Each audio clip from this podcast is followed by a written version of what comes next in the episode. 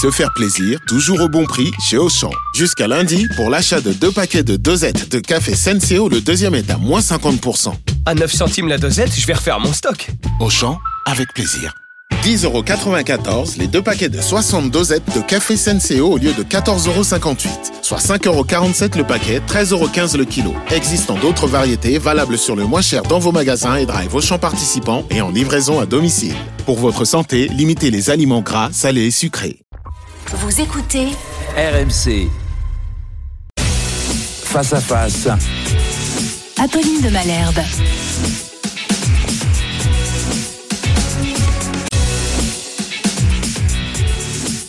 Il est 8h33 sur RMC et BFM TV. Bonjour Manuel Bompard. Bonjour. Merci d'être mon invité euh, ce matin et de répondre à mes questions. Vous êtes député La France Insoumise des Bouches du Rhône.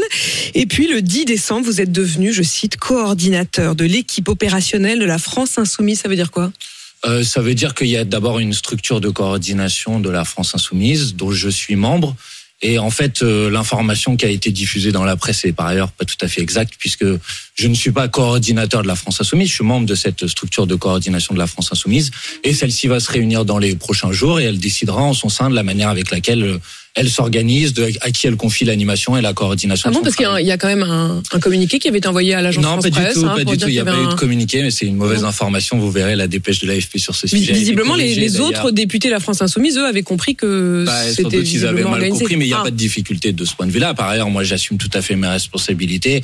Depuis plusieurs euh, mois maintenant, j'anime le travail de cette coordination qui existait déjà avant le 10 décembre. Le 10 décembre, elle a été renouvelée dans sa dans sa composition. Mais vous ne serez donc pas le coordinateur de l'équipe opérationnelle de la France dire. On Insoumise verra. Ce que Ah. je veux vous dire, c'est qu'il faut prendre les choses euh, étape par étape et que certains médias ont diffusé des informations de manière un petit peu rapide. Alors, on va pas parler des médias, on va parler de vous. Comment ça se passe? Qui va décider du coup?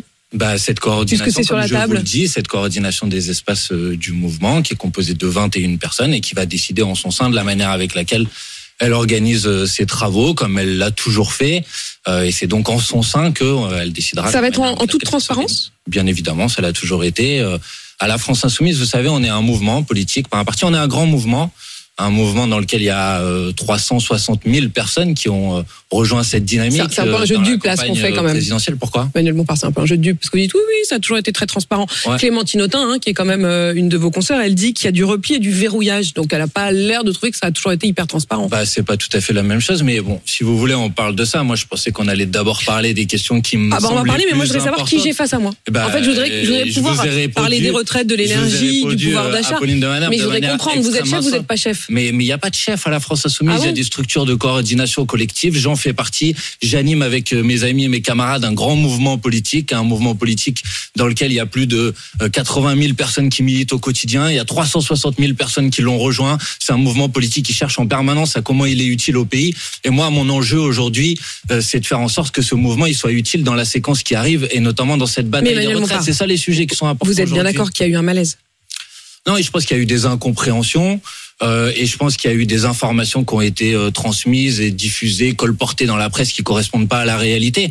Comment vous pouvez parler de repli sur soi ou de rétrécissement quand une des décisions que nous avons prises, c'est c'est précisément de mettre en place ce qu'on appelle un conseil politique dans lequel l'ensemble des personnes que euh, vous avez euh, citées, vous avez cité Clémentine Autain, je peux en citer d'autres, euh, sont partie prenante de ce conseil politique avec l'objectif Est-ce que ça veut dire, de alors pas là, se pour le mais de s'élargir de la manière la plus large possible. Puisqu'il y a eu des incompréhensions et des quiproquos, dites-vous, levons-les.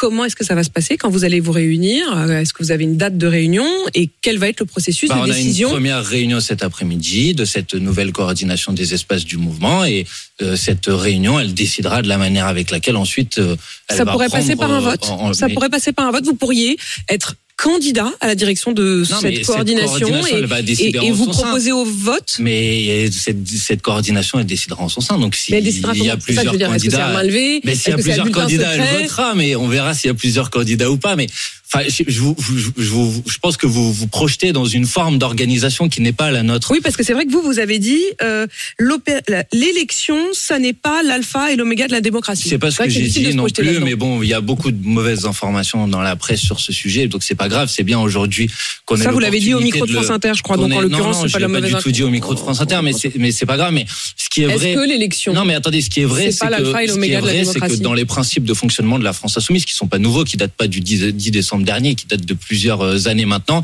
il y a la volonté dans n'importe quelle structure, à l'échelle nationale comme à l'échelle locale, d'essayer de favoriser au maximum des prises de position par consensus, d'essayer de construire du commun, pas de construire du clivage entre des majorités et des minorités. Et puis parfois, faut voter, et quand il faut voter, on vote. Donc il s'agit pas de dire. Mais vous seriez prêt. Alors, on va se reposer la question, Manuel Bompard. Vous seriez prêt à à dire officiellement voilà moi je suis candidat au poste de coordinateur de l'équipe opérationnelle de la France insoumise Mais- Euh, mais- y a-t-il d'autres candidats Mais- si oui Mais bien évidemment, mais oui ça pourra se passer en toute transparence Mais, mais c'est pas le sujet. Enfin, Bah, dire, non, mais il y en a qui doutent. structure de pardon, corps- enfin, Manuel Bompard, vous pouvez pas me dire c'est pas le sujet. Clémentine Autain, hier encore, elle dit la question est de savoir s'il y a encore une possibilité de rediscuter de cette organisation du mouvement. Elle a l'air d'en douter. Raquel Garrido, qui est quand Oui. même une de vos compagnonnes de route depuis un petit bout de temps, qui dit il faut que Jean-Luc Mélenchon choisisse s'il veut aider ou s'il veut nuire. Enfin, c'est quand même pas moi qui ai dit que c'était un rétrécissement, Voilà. un repli, un verrouillage. Ah bah peut-être qu'il y a des gens qui l'ont dit, mais ce que j'essaye de vous répondre, c'est que ça ne correspond pas à la réalité. Maintenant, une fois que nous avons dit ça à Apolline de Malherbe, il me semble que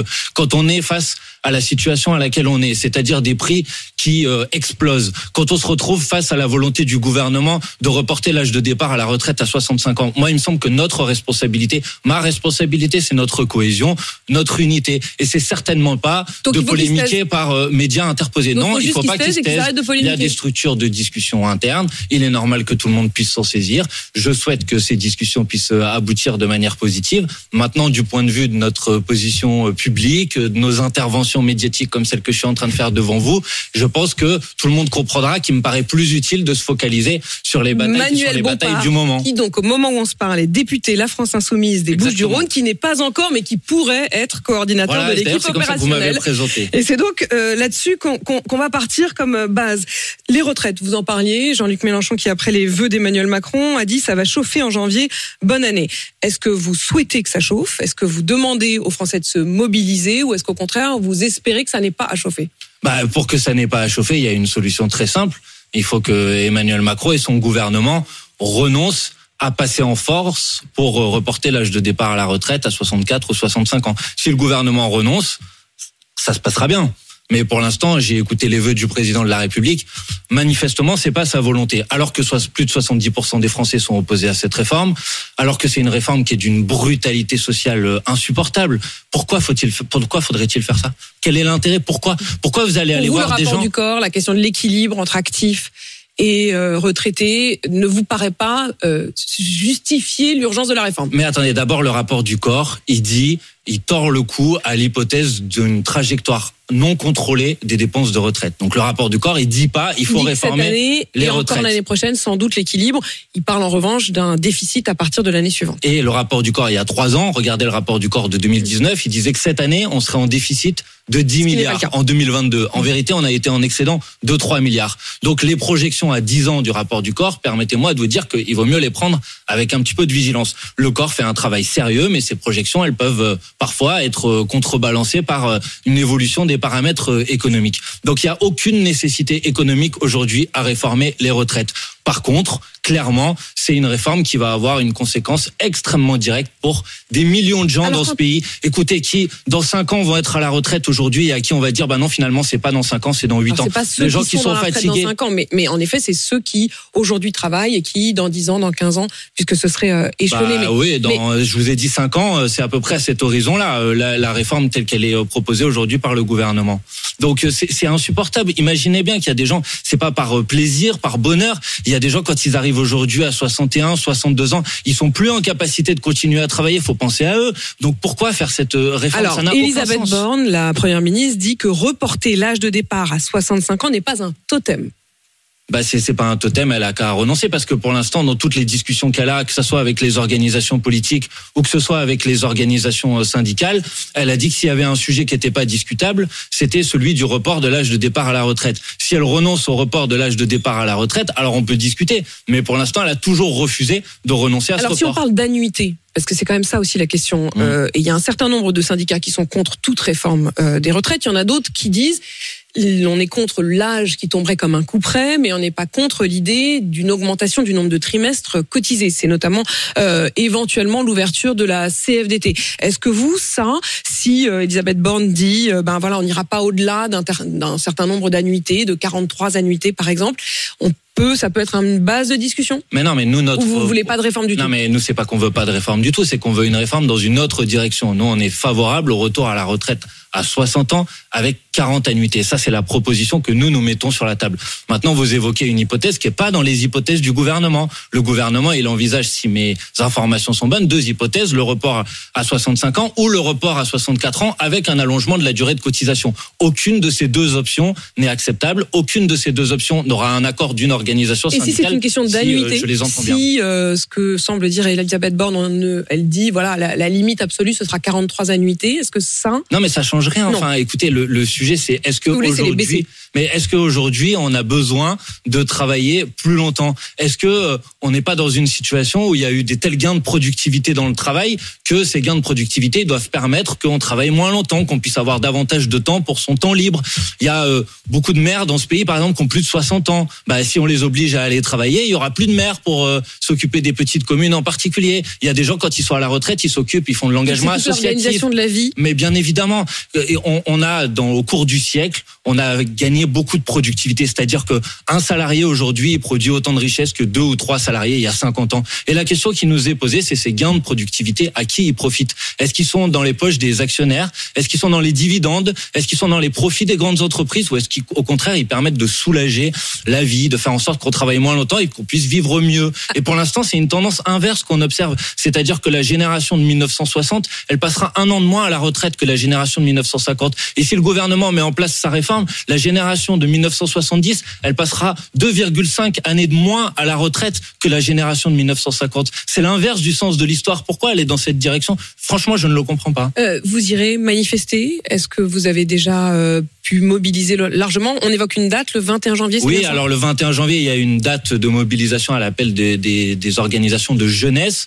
et la France Insoumise soutient cet appel à marcher à Paris le 21 janvier prochain. Et puis je crois que les organisations syndicales doivent se réunir le, le 10 janvier.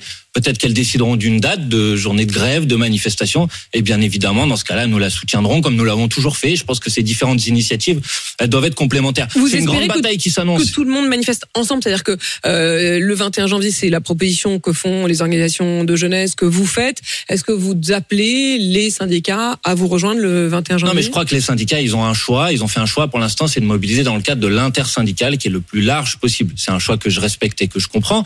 Donc, il va y avoir différentes formes d'initiatives. Les syndicats, plutôt des journées de grève ou de Vous manifestation. intérêt à vous mettre En semaine, nous, on propose des initiatives le week-end et ces différentes initiatives, elles sont complémentaires. Il faut pas les opposer l'une à l'autre. Si on veut gagner cette bataille, qui va être une bataille très importante, très dure, si on veut gagner, il faut faire en sorte que la mobilisation, elle soit tout azimut. Il y a 20% des Françaises et des Français qui disent qu'ils sont prêts à participer à un mouvement social contre les retraites. Ben, moi, je Si vous mettez 20% des, des Français dans la rue, bah, euh, voilà, je leur dis mobilisez-vous parce que si vous vous bougez pas, si vous laissez faire, bah à la fin on n'aura que les yeux pour pleurer. Donc il faut se mettre en mouvement parce que le gouvernement nous oblige à nous mettre en mouvement pour empêcher qu'il passe en force sur les retraites puisque manifestement il veut écouter personne, il est tout seul, il a tous les syndicats contre lui. Et là 70 à 80% des Français contre lui, mais il s'entête dans cette direction. Donc il faut se mobiliser pour l'empêcher de le faire. Et Elisabeth Borne qui précise que c'est le 23 janvier prochain que ce projet sera présenté en Conseil des ministres, qui viendra ensuite euh, à l'Assemblée. Euh, si elle sort le 49.3, en même temps, vous aurez plus Bah, si elle sort le 49.3, ça démontrera à nouveau euh, la brutalité avec laquelle le gouvernement envisage des réformes aussi importantes que la réforme des, des retraites. D'ailleurs, elle devrait le préciser, elle devrait dire en toute honnêteté aujourd'hui si elle a l'intention d'utiliser le 49.3 sur ce sujet ou pas. Moi, je lui pose la question. Est-ce que vous euh, renoncez à l'utilisation du 49.3 pour essayer de convaincre euh, les, les, les Françaises et les Français et une majorité de députés de soutenir votre texte de loi ou pas? Je pense que ce serait important qu'elle réponde à Donc sur le questions. 49.3, voilà votre euh, appel. Sur le fond, j'ai quand même pas complètement compris. Euh, Est-ce que votre totem, votre ligne rouge à vous, c'est l'âge, c'est la durée d'annuité ou c'est les deux? Mais c'est les deux. Nous, nous sommes favorables à réduire l'âge de départ à la retraite et à réduire la durée d'annuité. De toute façon, vous réduire. Donc, en me effet, demander, euh, ces deux directions totalement, d'accord euh, avec euh, ceux qui veulent les allonger, au contraire. Hmm. Et souvent, on prend des exemples européens. Je veux quand même rappeler que, parce que souvent on nous dit oui, mais partout en Europe, etc. La, la durée de cotisation, elle est de 40 annuités au Portugal. Elle est de 40 annuités en Grèce. Nous, on est déjà au-delà. Alors vous Le- prenez, vous de prenez l'exemple. Enfin, oui, si- mais si moi, je vais vous donner des exemples. Non, mais euh, je veux Manuel pas jouer à ce je veux jeu-là, mais le vous gouvernement.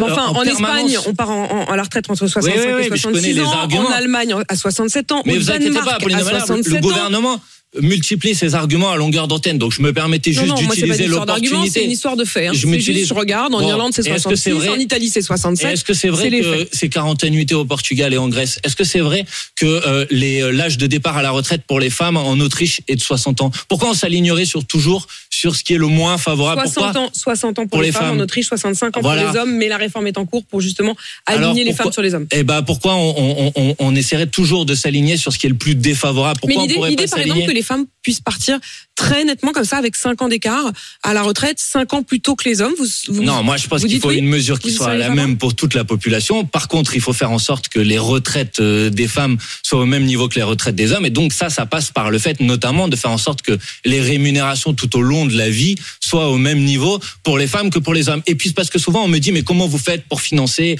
la retraite à 60 ans, etc. Bah si on faisait en sorte que les salaires des femmes soient alignés sur les salaires des hommes, le surplus de cotisations sociales pour les retraites qui serait euh, qui remplirait les, caisses des retraites permettrait de financer une partie de l'effort nécessaire pour revenir à la retraite à 60 ans. Et puis on peut mettre en place une surcotisation sur les plus hauts revenus. Et puis on peut créer des emplois. Et puis on peut faire en sorte euh, de soumettre euh, à cotisation retraite des euh, rémunérations qui sont pas soumises aujourd'hui, comme le versement de dividendes, comme le rachat d'actions. Il y a plein de solutions pour faire en sorte qu'on puisse euh, euh, ramener l'âge de départ à la retraite à 60 ans. Mais il faut se donner euh, les moyens de le C'est une faire. question de C'est tout à fait priorité. Emmanuel. Bompard, je voudrais qu'on parle aussi de la question des prix de l'énergie, euh, avec notamment ce cri du cœur d'un certain nombre d'artisans, de commerçants qui voient leur facture d'électricité exploser, qui ne savent pas comment faire face. Écoutez ce que dit notamment ce boulanger dans l'Oise. La facture du mois de décembre, monsieur, est montée jusqu'à 12 800 et 80 euros et des poussières. Euh, le mois dernier, c'était 6 000. Euh, euh, j'ai payé le mois dernier et ça fait un trou dans ma trésorerie. Et là, j'ai reçu il y a quelques jours ma facture qui va être débitée dans quelques jours en janvier.